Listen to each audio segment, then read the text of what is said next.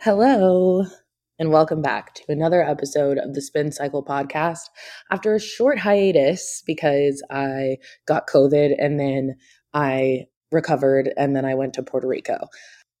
I actually recorded an episode twice before I left, and it was about the FLDS people, and honestly, it was just too dark and like not fun, and so I trashed it. So here we are with another episode that is actually a little bit dark too, but much less than the FLDS cult.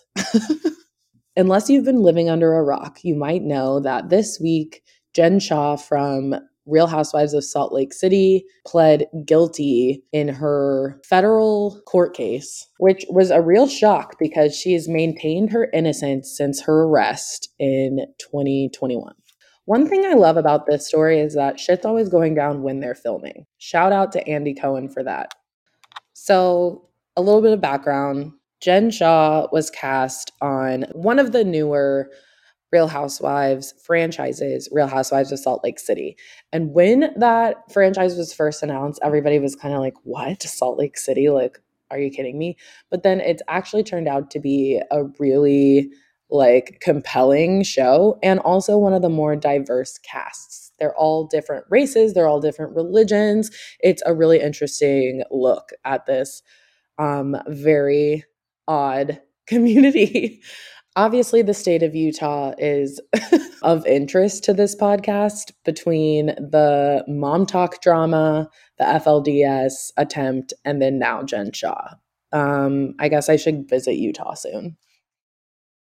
Anyway, Jen Shah was arrested on March 30th, 2021 for allegedly scamming hundreds of people out of money and specifically targeting senior citizens via a telemarketing scheme that spanned over 6 states.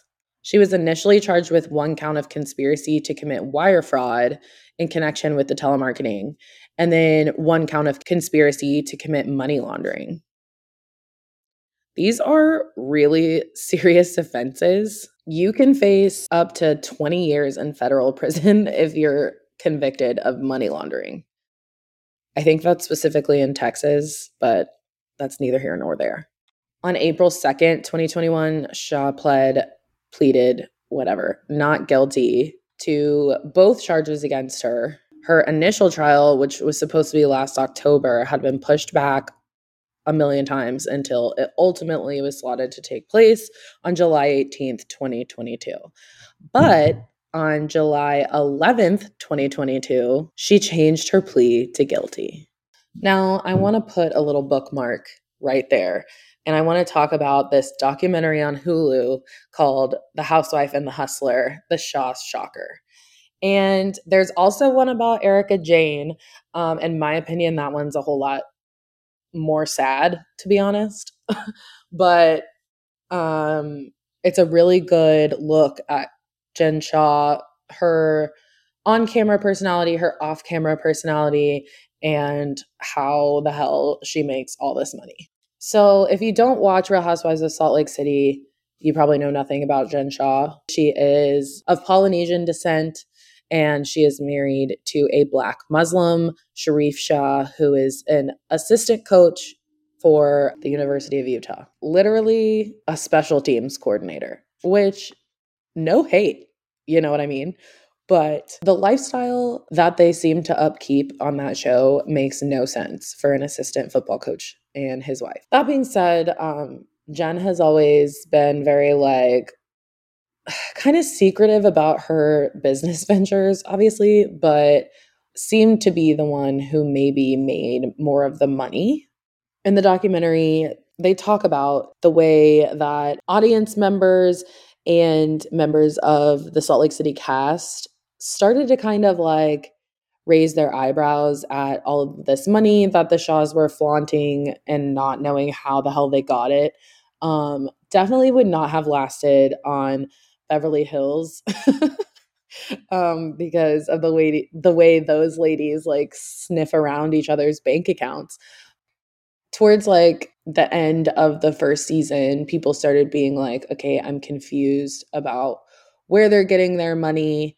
what she does. And she, whenever she was asked, she would always kind of like stammer around and throw out the word algorithm and like leads. She also was always with her bestie/assistant named Stuart, which I'm laughing because that's my husband's name, but it's spelled with a UA and my husband is an EW. But her bestie/assistant was also implicated and ended up pleading guilty. So what broke this case wide open was actually a narcotics arrest. Some guy named like Katajbi or something. I don't know. I couldn't catch it fast enough on the TV. And honestly, Google isn't helping me. He was arrested for like drug smuggling or drug trafficking or something. And then they found out during that investigation that he was also involved in this nationwide telemarketing scheme. And that's basically what led them to Stuart and Jen Shah. Essentially what they were doing is showing these ads to people on the internet that were like work from home or like own your business out of your home and those kinds of like trigger words.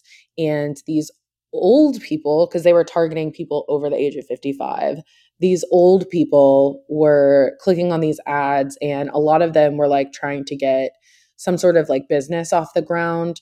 One lady, oh God, it like made me so sad. This one lady was trying to sell these like blankets that she made.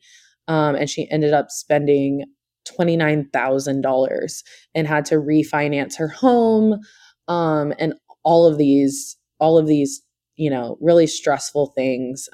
Once she like figured out that she, in her own words, she said, "I found out that I'd been had." But it's really sad that they were scamming these old people who were like trying to find additional sources of income when they like, you know, are too old to work or like haven't worked in 30 years or whatever.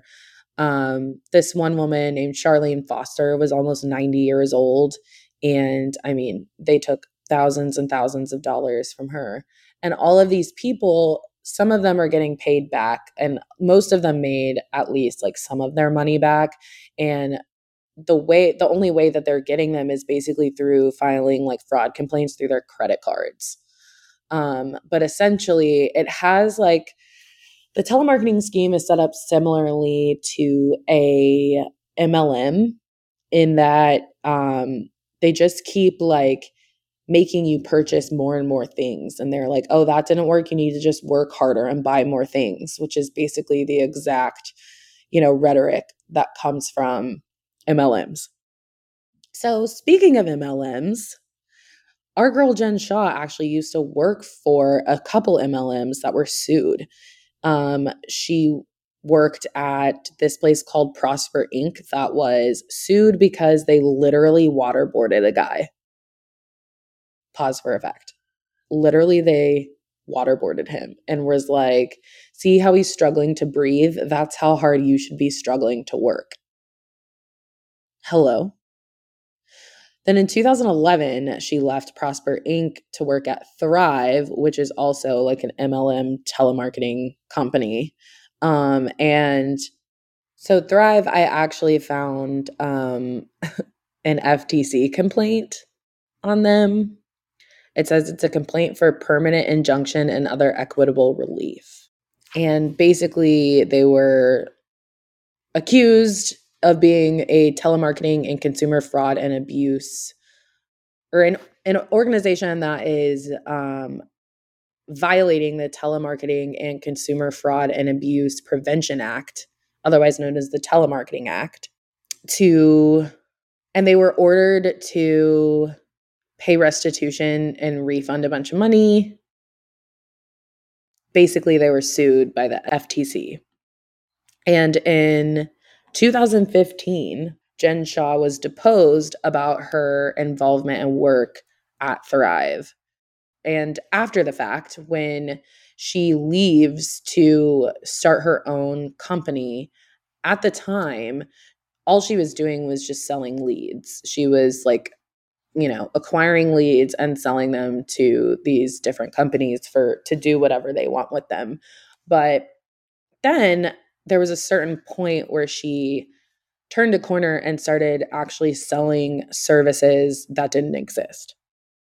So that is where she kind of, you know, fucks herself over around 2017. She basically started formulating all these shell companies all the way up through March 2021. And you kind of see in the show in season 2 when Jen gets arrested outside of Beauty Lab and the rest of them are like on the bus and they're freaking out. And Whitney kind of like cracks the case. And she's the one that's like, oh my God, like you can claim no profit on a company up to 5 years or whatever. And she kind of like figures out the shell company thing in real time. And that's really interesting. She turns out she was right. And one of the investigators in this documentary talked about how during COVID, like the scams and schemes were running rampant. And since people were home on their computers all the time, people were just like falling for these schemes left and right. And she was talking about how in the United States, we don't do enough to talk about the ways that people get you like this and the fact that it's such a huge problem, but we kind of don't address it. In the documentary, a professional defense attorney, I said professional defense attorney, like what else? Like an amateur defense attorney? Anyway, this defense attorney who was interviewed during the documentary said that he speculated that the defense was going to be that the witnesses aren't credible because they're all criminals. Because basically all the people who are going to testify in this case are all people who are like convicted con artists. So he was saying that if Jen Shah was his client, that would be his defense. But now there's not going to be a trial because she pled guilty. And a big theme within the documentary was that they could not believe that she was still filming after her initial arrest. And she continues to. In fact, she's filming now. She was filming, I think, like after putting in her guilty plea. I mean, this woman is crazy. I mean, it's just nuts. So before we get into all of the recent stuff, I do want to touch on the kind of like overarching theme of this, which is like the pyramid scheme structure. MLM culture is like a huge thing in Utah. It's actually the MLM capital of the world. There are at least 15 major MLMs in Utah County alone. And per capita, Utah has more MLMs than any other state. In fact, it is the second biggest industry in Utah behind tourism. It's literally tourism and then MLMs. Yeah. Part of the reason for this is speculated to be because the heavily Mormon areas are kind of like a time warp in that they have a very high rate for prime-aged women's non-employment. And that's a nice way of saying that Mormons don't let their wives work. So it's kind of comparable to like the American woman in the 1950s. And back then, direct sales was huge. It was like a way for women to bring in money, but still kind of like work around motherhood. That's kind of like at the root of all of this is that Utah is such a pyramid-friendly state. And this scheme that Jen Shah was involved in was running in 6 states, but primarily in Utah, Nevada, and Arizona. Okay, so now let's get into the July 11th hearing. So on Monday, she entered a guilty plea. And much like her predecessor, Teresa Giudice, she is going to keep filming as long as she can. She had maintained her innocence up until Monday when she appeared in a New York court and pleaded guilty before Judge Sidney H. Stein. And she admitted to wire fraud and offering services with little to no value. She said, quote, "We used interstate telephones and emails. I knew many of the purchasers were over the age of 55. I am so sorry." Her guilty plea, like I mentioned, means she won't stand trial. And unfortunately, the penalty of up to 30 years in prison is on the table. Her attorney, Priya Chandri, told People, Ms. Shah is a good woman who crossed a line. She accepts full responsibility for her actions and deeply apologizes to all who have been harmed. Ms. Shah is also sorry for disappointing her husband, children, family, friends, and supporters. Jen pled guilty because she wants to pay her debt to society and put this ordeal behind her and her family. And she'll be sentenced on November 28th. So that being said, we have a really long time until she gets sentenced. As I'm recording right now, it's July 12th. So she has like 4.5 months to prepare to be sentenced. In my opinion, that sounds completely torturous. I would be like, can you just sentence me right now? Like, why do I have to sit on my hands for 4 months? It's also right after Thanksgiving, so I guess it's nice she gets to spend Thanksgiving with her family, even if she gets sentenced to like a million years. And now that we've kind of like downloaded all the details, you've got all the facts, now it's time for me to talk about my opinions, my favorite part of the podcast. I feel like it was really obvious kind of from the beginning that Jen's been lying a lot. I think she lied down to like the tiniest details of her getting arrested, like when she gets off the bus and leaves. And like she claimed at the time that Coach Shah had internal bleeding and that's why she had to leave because she was going to meet him off at the hospital. But then like seconds later in the beauty lab parking lot, there are like a million cop cars and Homeland Security is there and NYPD is there in Salt Lake City. So that to me already was like a red flag. I was like, obviously she got tipped off. Somebody told her to get out of there. And her excuse is that Coach Shah has internal bleeding. Then come to find out at the reunion, which was actually really funny, she was confronted about it. And they were like, so somebody tipped you off that like you were going to get arrested and that's why you left. She was like, no, somebody really called and said that Coach Shah really was in the hospital and really did have like butthole problems.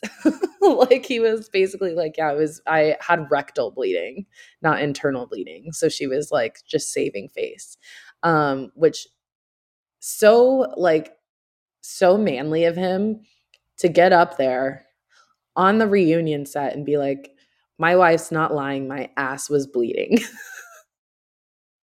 But like, I love Coach Shah and I think he's a really good man, but I think that was a total lie. I think somebody definitely tipped her off. And she didn't even like, I don't know. The whole thing is very sketchy, but I think she lied from that point like forward. And she's just like, in my opinion, not even very good at it. I feel like during the whole reunion where she was defending herself about everything and she kept like bringing race into it where it didn't need to be. Like she kept saying like, oh yeah, like the brown girl and her black husband, like you think that we're just thieves because like we couldn't possibly have the same amount of money that you do, which was like a smart tactic. But, you know, when Homeland Security arrests you on camera, like you don't get to use the race card. That being said, it really was fucked up when they like raided her home and they made her sons and nephews feel like criminals. I do feel like that was racism. And I do feel like that was wrong. However, you know, you can't commit fraud and then expect your family to be treated like royalty. But alas, I definitely think that she's been lying, but to be honest, it doesn't make me like her any less. I probably because I always thought she did it. I never really thought that she didn't. I do think that Jen is able to kind of like compartmentalize. I think she thinks that if she's like really good to her family, that like forgives the sins that she commits against others. And I think that a lot of people justify and rationalize their actions that way by like pouring into the people close to them, like their very intimate circle of family and like some friends. And then anybody outside of that, they kind of just like piss on. And I do feel like Jen Shah is one of those people. That being said, Jen Shah always likes, responds to, and reposts my stories about her on Instagram. So, you know, I think that I count as one of those people in her inner circle. So one thing that I'm really interested to watch play out is how her family receives this. I personally think that her husband had to know, at least know something, because, you know, I own my own business and I get it. My husband doesn't know everything that goes on within my business, but if just overnight, you know, I had millions and millions of dollars in the bank account, he'd be like, what are you doing? he'd be like, we need to talk.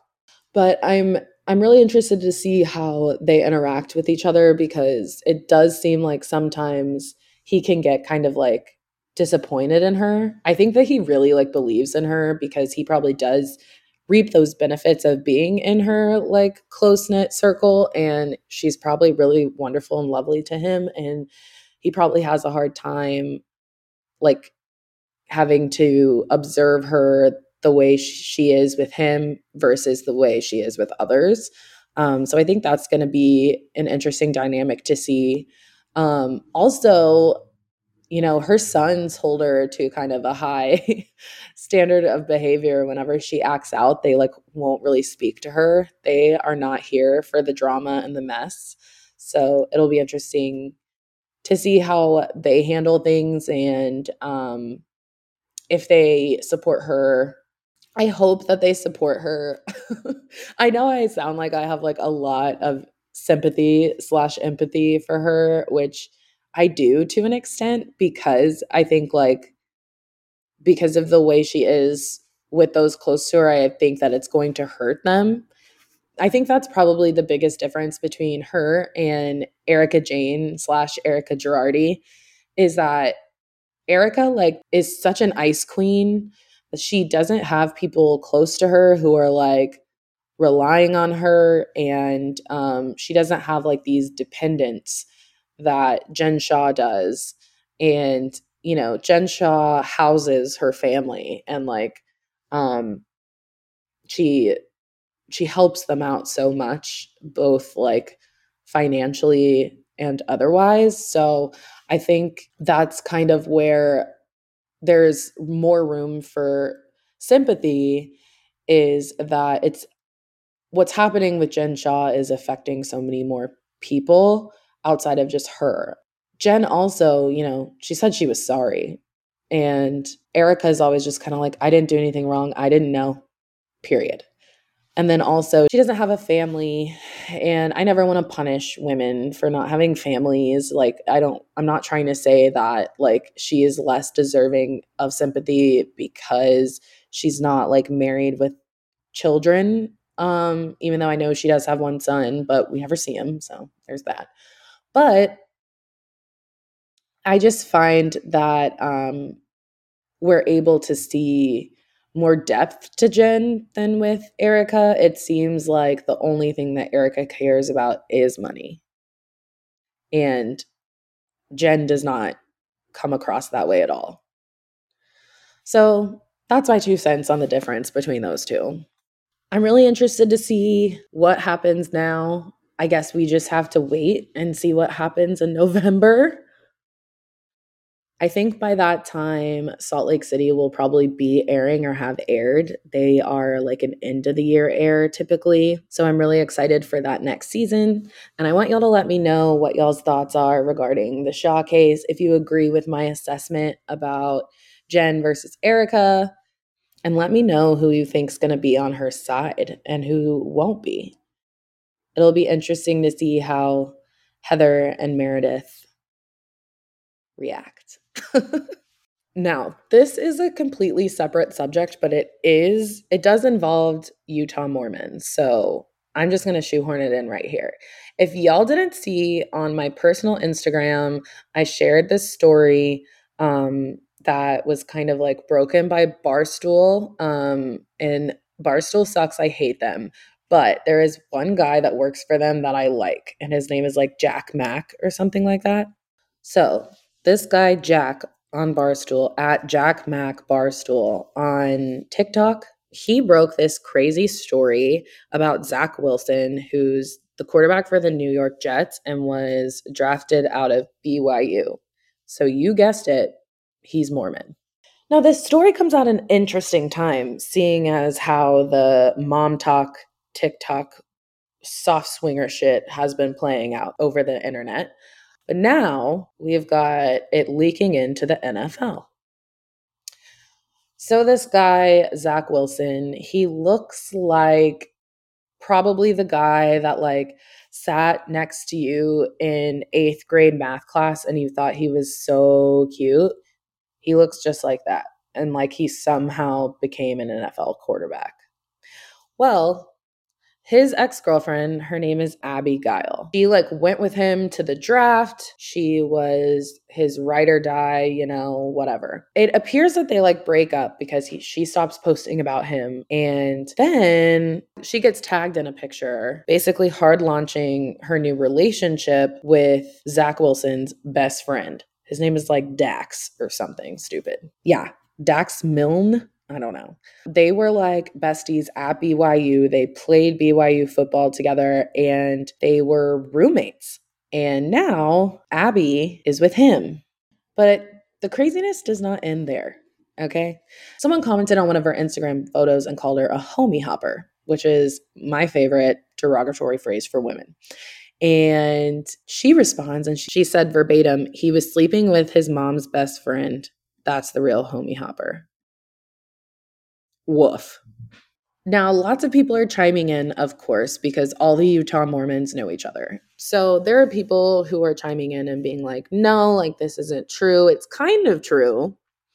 And people are alleging that he was sleeping with a mom, but it wasn't his mom's friend. It was somebody who's, I guess, kind of like younger than his mom, but older than he is. That's the tea. That's the word on the street. I choose to believe that he was fucking his mom's best friend because that is a better story. So that's what I'm going with. He reached out to this guy, this Barstool guy, this Jack Mac Barstool guy, and asked him to like remove all of his posts. And so he did. And then he realized that Zach Wilson had like blocked him on everything. So he put it all back up because he was like, I was trying to be nice. And then he blocked me. So if we have any listeners in Utah, can you just send us a signal to let us know that you're okay? Because things are bad down here in Texas, but they're not quite as wacky as they are up there in Utah. But this does beg the question, what's going on with those Utah Mormons? It seems like there's a scandal every other day. It seems like everybody's sleeping with each other's moms. That was the thing that made me tap out of the FLDS podcast. Was having to explain Warren Jeffs marrying his mom's sister wives. That's some crazy shit. Well, that's all I've got for y'all today. Stay tuned for more tea on Zach Wilson's mom. I'll see you next week. Bye.